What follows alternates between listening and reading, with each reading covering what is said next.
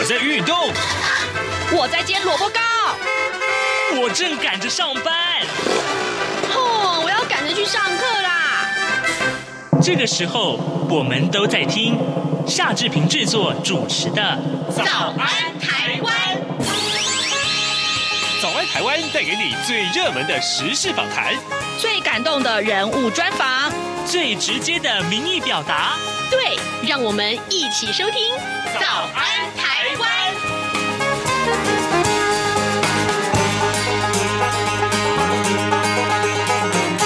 早安，台湾！我是夏志平。今天是二零二二年的八月二十五号，星期四，礼拜四，我们进行刘碧荣时间这个单元啊。待会儿呢，我们要为您连线东吴大学政治系刘碧荣教授，我们请刘老师为我们解说最重要的新闻外电。过去我们都是大概从每一个国家的角度切入，都是一个纵向的切入点。那么今天呢，呃，至少啊，至少。刘老师会从两个横向的切入点来为我们切入，看看国际要闻。好的，呃，在跟呃刘老师连线之前呢，志平有一点点的时间来跟大家说一说各平面媒体上面的头版头条讯息。我们今天首先看到的是《联合报》和《中国时报》上面同样都把这一则讯息放在头版头条，那就是呃林志坚再丢中华硕士啊，论文遭到判定是抄袭，呃，我们来看一看《联合报》的这份内文啊。新竹市新竹市的前市长林志坚因为论文抄袭遭到台大撤销硕士学位之后呢，中华大学昨天也认定林志坚二零零八年的硕士论文抄袭，而且呢是情节重大，决定撤销他的硕士学位。那校长刘维奇他说：“呃，学生论文呢违反学术伦理啊，指导教授贺立行和口试委员李友珍啊，他是明显的有疏失。两个人虽然已经退休了，但是仍然会送教评会去检讨。”林志坚透过了委任律师黄帝颖代表啊。呃来声明表示说，还没有收到中华大学的这个公文，而对于中华大学的这个学伦会啊，呃，学术伦理会委员会的这个公布审议结果感到遗憾，将会和律师研议如何救济。贺立行则是说呢，以中华大学的说法为主，他并没有获得对外发言的权限。呃，李友珍则是没有办法联系上。呃，林之间的这个硕士学位遭到双杀啊，就是中华。大学和台湾大学的这个呃双杀啊，呃，民进党表示没有回应，而国民党的这个呃呃。就是跟这个踢爆论文这个抄袭案的台北市的市议员王鸿薇啊，他认为，哎，瞎挺林志坚的民进党啊，呃，主席蔡英文，还有桃园市的市长郑文灿，跟民进党桃园市的市长参选人郑运鹏，都应该要向社会道歉。那郑运鹏表示说，尊重林志坚后续的救济决定，也支持林志坚捍卫自己，对不起，自己的清白。好，这是呃，联合报和。中国时报上面有关于林志坚再丢中华硕士、中华大学硕士的这个报道的重要的内容。另外，我们来看到的是自由时报啊，自由时报啊，这个啊呃提到的是宜兰县长林兹妙他的这个呃呃涉贪案，林兹妙的心腹啊自首啊，供出了这个弊案的细节。宜兰县长林兹妙涉嫌贪污啊，被起诉，其中有一个案子是这个假。地啊，免征土地增值税，来换取地主啊继续无偿提供乙地作为二零二零总统选举韩国瑜宜兰竞选总部的这个使用。呃，宜兰检方指出说呢，林姿妙的这个心腹啊，当时是出任这个县府建设处的代理处长吴朝琴，他在这个案子里面扮演着关键的执行角色。并且呢，向检方自首，呃，让这个呃呃检联追查啊，到这个林姿妙等正犯。那检察官因此向法院求处，呃，吴朝琴可以免刑啊，就是污点证人吴朝琴转为污点证证人这件事情，啊，《自由时报》把它放在头版头条上面。另外，呃。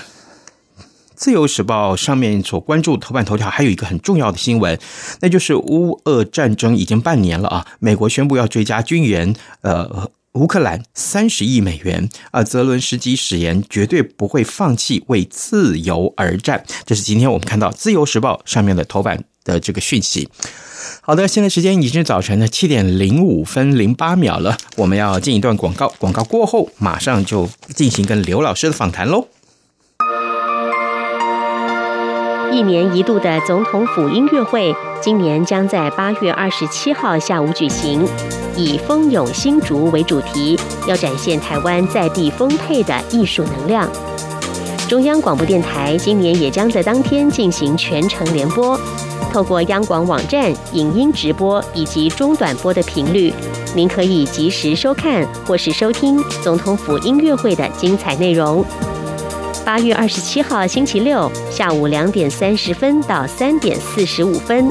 欢迎您锁定央广网站 triple w 点 r t i 点 o r g 点 t w，以及央广的四个中短波频率：中波一五五七千赫，短波九四二五千赫，一一九二五千赫，一二零二零千赫。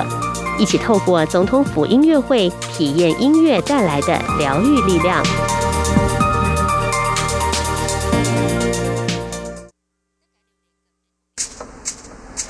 早安，台湾，你正吃着什么样的早餐？吐司加火腿蛋，咬一口，然后收听中央广播电台。早安，台湾，刘碧荣时间。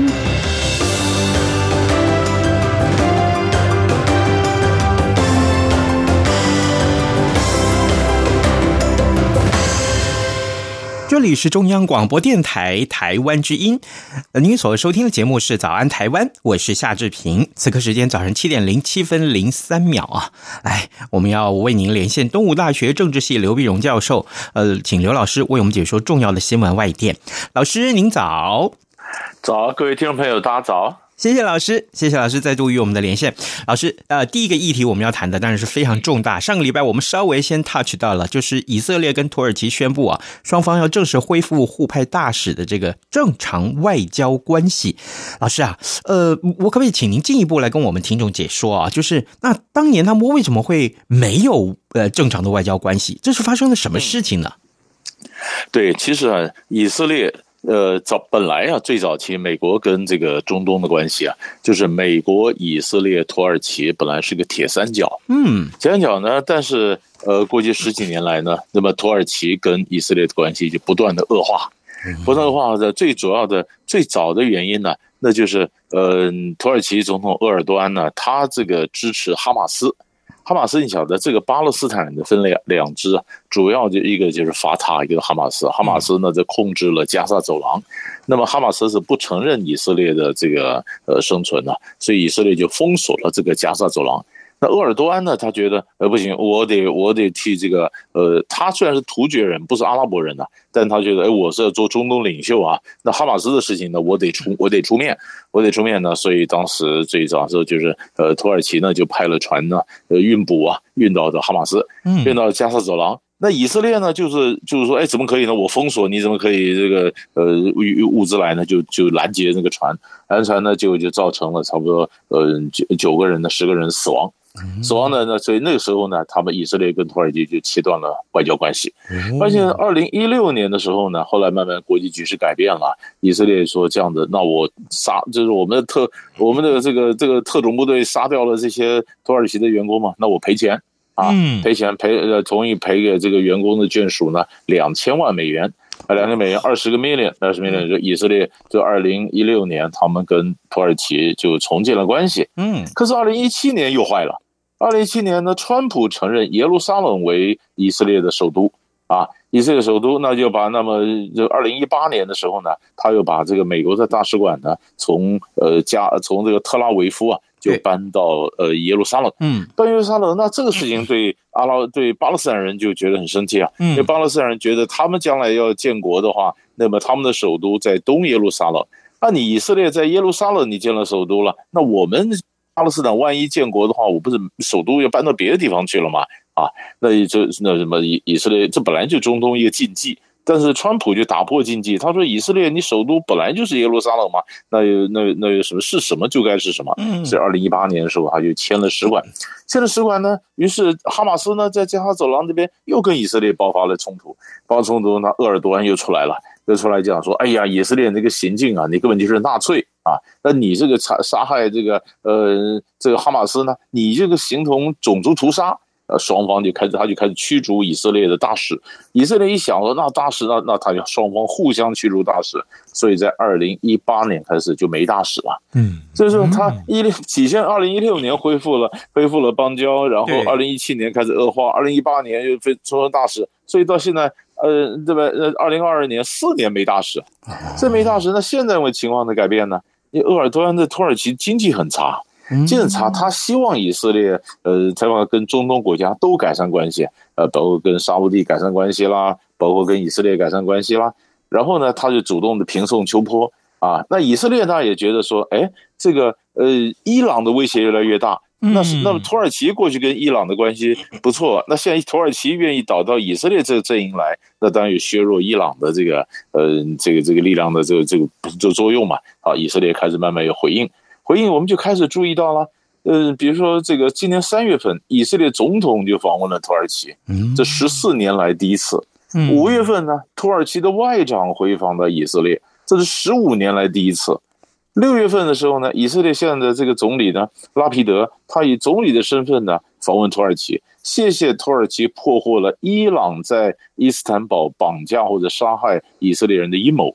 而且表示，土耳其用他实际的行为表示，我今跟伊朗没有走那么近了，我愿意支支持以色列利益。在这样的互动以后，终于有了现在的这个情，这个这个双方互派大使。那互派大使呢？那当然，以色列他在地中海他发现了一些天然气啊什么的，哎，那对土耳其也有帮助啊。是啊，那以色列的经济啊，以色列的科技啊，所以土耳其拉着以色列以后，其实也跟中东其他国家讲，我现在政策跟以前不一样了。我愿意以跟大家都交好啊，呃，过去的仇敌都可以握手了。那都可以握手的话，那当然中东其实就有改变，然后呢，又带来很多新的商机，一个大新的一个经济的平台逐渐的浮现。那鄂尔多安也希望用这样的一个新的外交，能够呃拯救一下他内部不断下跌的一个经济形势。所以，老师，我可不可以这样子讲？其实长久以来，您知道花了很多的时间跟我们来分析有关于。呃，阿拉伯的国家或中东的一个情势，已经出现和解这样的一个浪潮。嗯、那在这样的一个浪潮之下，它对于呃全世界的经济的影响是什么？还有更重要的是，美国在这一块啊，其实长久的经营，那对于美国呃将来是有什么好处呢？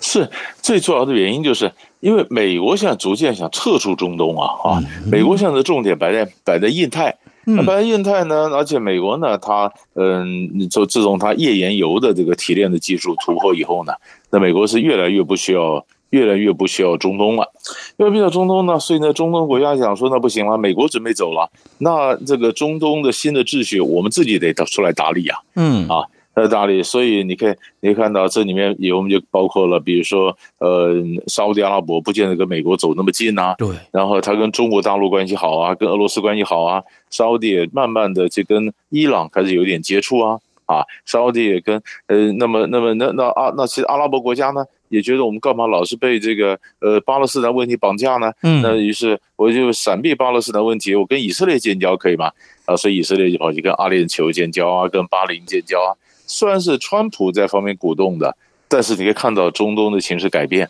那东西改变呢？那当然这里面就牵涉几个问题了。第一个，中东情势缓和，当然就简单嘛，要不然的话冲冲一天到晚冲突。然后第二个呢，呃，中东情势缓和，那当然美国的影响力不逐渐式微，那么各国就想我走自己的路，呃，这才有中国大陆啦、俄罗斯啦啊，那别的国家的势力开始进来。嗯啊，那这些这些改变。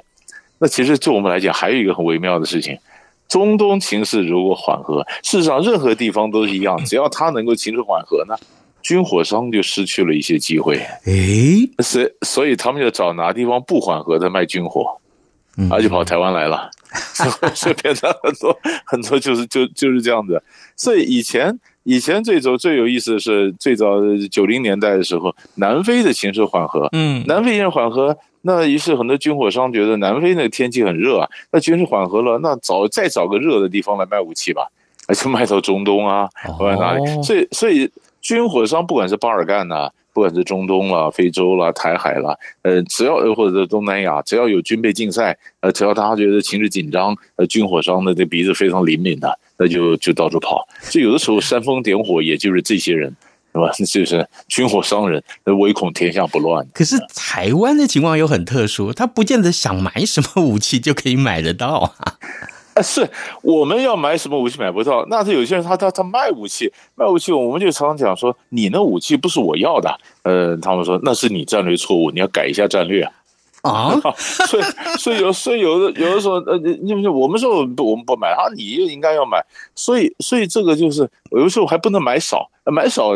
美国人又不高兴。那所以这个 武器的东西很麻烦，所以你看很多的官员啊什么的，你再看到来台湾啊，表面上支持台湾，但后面都有一些军火商人卖武器的一个背景嘛。嗯啊，那当然我我们我们当然是欢迎欢迎热烈欢迎，但是真正要不要买？我觉得政府应该要拿定主意，不要老是这样的，让我们花纳税人的钱买了一大堆不必要的东西，这是这是最最最令人生气的事情。嗯，好的，各位听众，今天早上志平为您连线访问东吴大学政治系刘碧荣教授，我们请刘老师为大家来解说啊重要的这个新闻外电。首先，我们锁定就是中东的和解浪潮。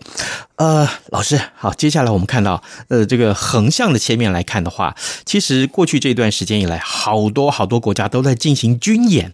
呃，这些个呃演习啊，呃，到底是哪些个一个呃呃，应该是背后可以看得到一些合纵连横啊，他们联合起来，那当然针对的对象又是谁呢？所以这个这个当然每一个演习呢，都是说它是呃例行的，嗯。都说他没有针对谁，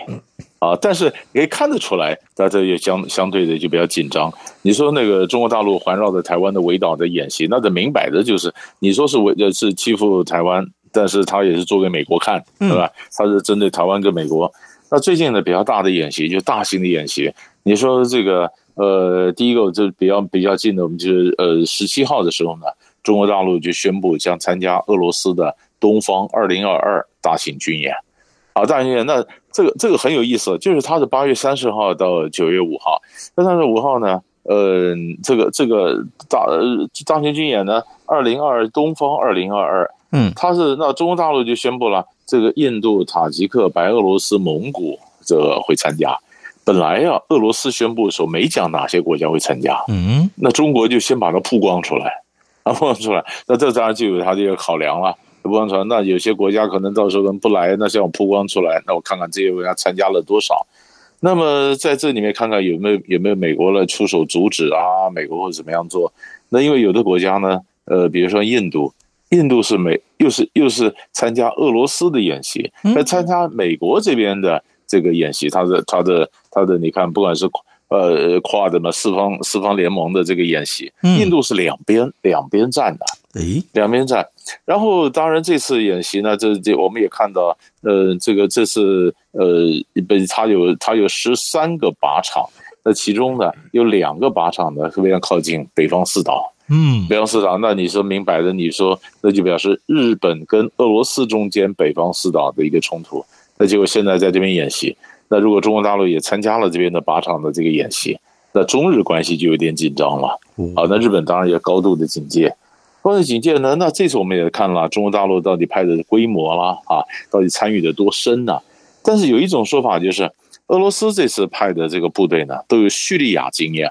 嗯，这个叙利亚经验，那么那么中国也可以学学习一下。哎，俄罗斯的打仗，其实现在你说你说哪一国就打仗要常常练的，你才会有这个战绩精良。那俄罗斯现在应该是很会打仗，因为他一天到晚都在打嘛。啊，呃，人家派人的，你说叙利亚啦，你说或者像乌克兰呐，那现在呢，那当然也也有一些经验，也许可以传授给给这个呃这种中国大陆啊。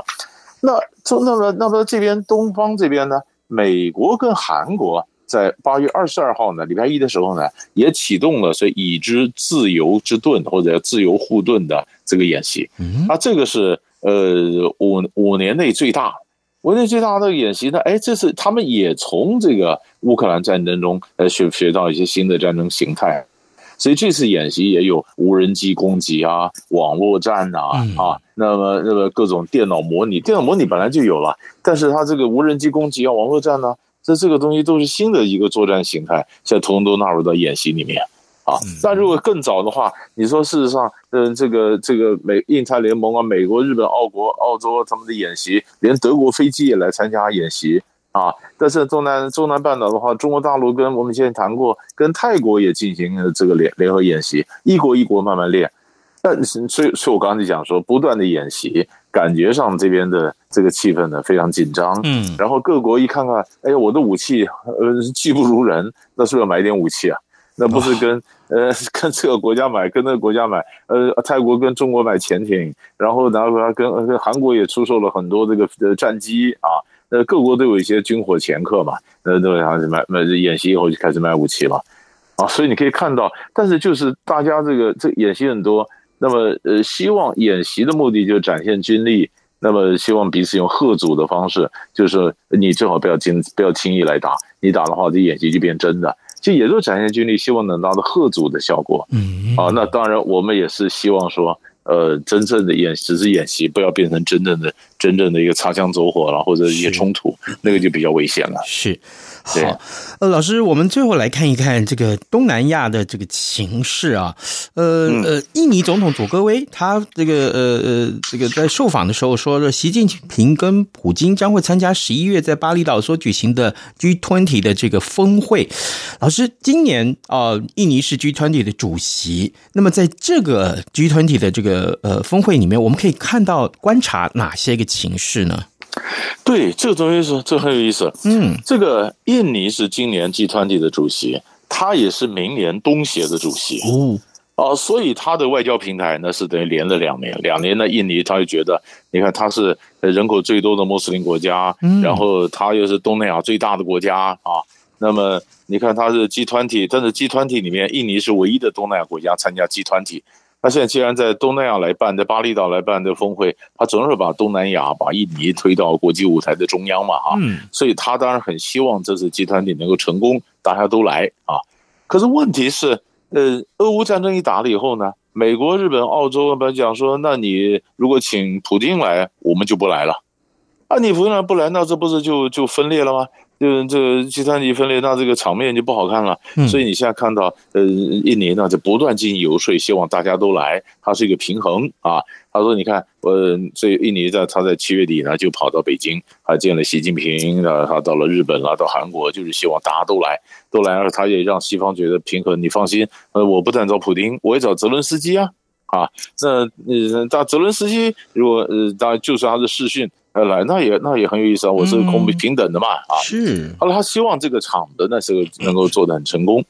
这成功呢，所以后来这才有这才有上个礼拜呢，他接受接受的彭博社的访问的时候就说，他就先讲了啊，他说这个习近平跟普京都会来，都会来呢。当然国际上就他们这个，但是你可以看到，呃，中俄双方就没有正式的确认，嗯，可是很多行为上是可以看得出来的。呃，你可以看第一个就是习近平，他是在北京冬奥之后第一次在北京接见外呃，跟会见外国元首。是，你看这疫疫情之后，你可以看到各国的不管谁来外交官来谁来，都在北京以外的地方啊。是啊，天津呐、啊、哪里都不进北京啊。那这次既然能够进到北京，表示习近平他也有意思做面子给佐科威嘛，也让印尼能够成。啊，那这是表示是不是是不是习近平会来呢？啊，但是以中共的这种情形，他现在不会宣布他会来，为什么？因为他还有二十大呀。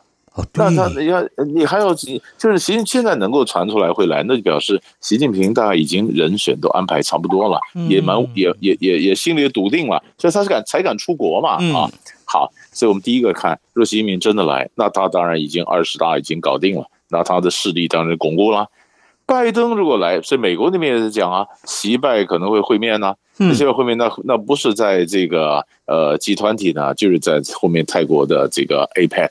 那那那二那十一月的时候是什么意思呢？就是美国其中选举已经选完了。嗯，那正常状况的话，其中选举选完的话，要目前这种趋势推断，呃，共和党会选不好，所以呃选得好，民主党会选不好，所以民主党拜登总统他的众议院可能就掉了。嗯，那也就是说他就跛压了。那一个气势下跌的美国总统，还有一个气势上升更加更加肯定的一个中国国家主席，这个两个国家的元首一升一降，那这就很有意思了。嗯嗯。然后你再看这普丁来，普丁如果来的话，那他是一个什么样的情形呢？俄乌战争打到什么情况呢？你晓得今年到十一月的时候，已经冬天深秋了。对，深秋是深秋，就表示天气冷了。天气冷了，那呃，欧洲国家要基于能源的问题，他还是要买俄罗斯能源，是不是还是要跟俄罗斯去和解呢？如果中东跟美国不是这样站在一条阵线上，同时对俄罗斯那么强硬，而欧洲有点松动，哎，那普京的又活过来了，他终于又有点空间了。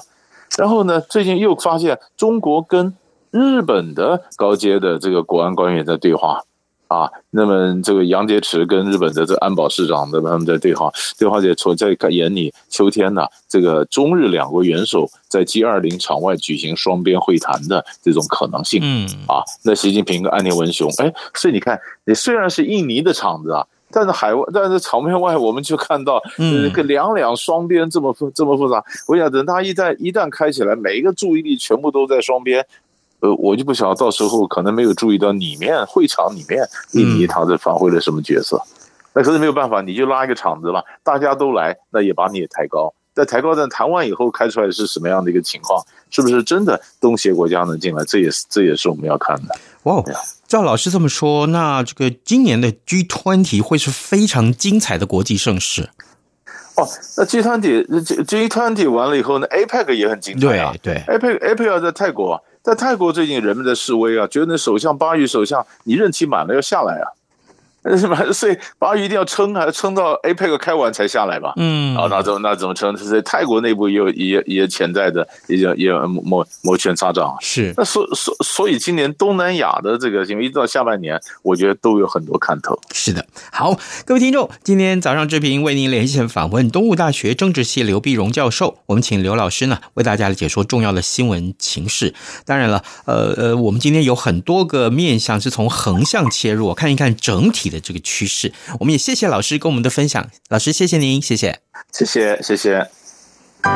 加码加码！为了感谢听友网友的支持与参与，这样看中国节目举办的感恩抽好礼活动，除了活动日期延长到中秋节之后的九月十二号外，原本抽出幸运参与活动者，赠送包括纪念笔、小方巾和旅行文件夹等央广纪念品的名额，由三人增加为五人，而且将从这五名幸运参与者中抽出两位，每个人加码赠送歌后邓丽君的邮票。想要参加活动的朋友，从即日起到九月十二号止，只要写下一百字以内的收听节目感想。写信寄到台北市北安路五十五号，这样看中国节目收，或是电子邮件寄到二零二零零二零三 n e w s at g m a i l 点 c o m，欢迎踊跃参加。早安，台湾，正吃着什么样的早餐？吐司加火腿蛋，咬一口，然后收听中央广播电台。早安，报马仔。好的，呃，今天节目剩下时间不多啊，那么我们来看一看各平面媒体上面还有很多的讯息，像今天联合报也告诉大家，呃，夏立言国民党的副主席在这个大陆上访问，他会见了海协会的会长，呃，张志军，呃，传达了不满中共对台军演的这个讯息。当然，呃，这个他说台湾人对中共的军演是不满和忧虑的啊，这也那个呃，国民党的副主席啊，向这个呃对这个对岸也表达了不满。呃，另外，呃，这个呃疫情，啊，这个疫情可能大家还是要关切，因为现在预估说可能下个礼拜的单日啊，这个确诊人数会破三万，哦，这个目前大概都是两万多了哈，那么偶尔几天会降到一万多，那但是呢，各位如果说是这疫情要再来的话，那么，呃，九月中下旬会达到高峰的话，各位千万要注意啊！注意这个外出还是要戴口罩哈，这件事情很重要。而且呢，重要的这个防范措施，呃，少尽量少出入公共场所，这也很，呃，值得大家一起来来落实。好的，今天节目时间也到了，志平要呃邀请大家为早安台湾来按个赞啊！这个呃，我们明天再会喽，拜拜。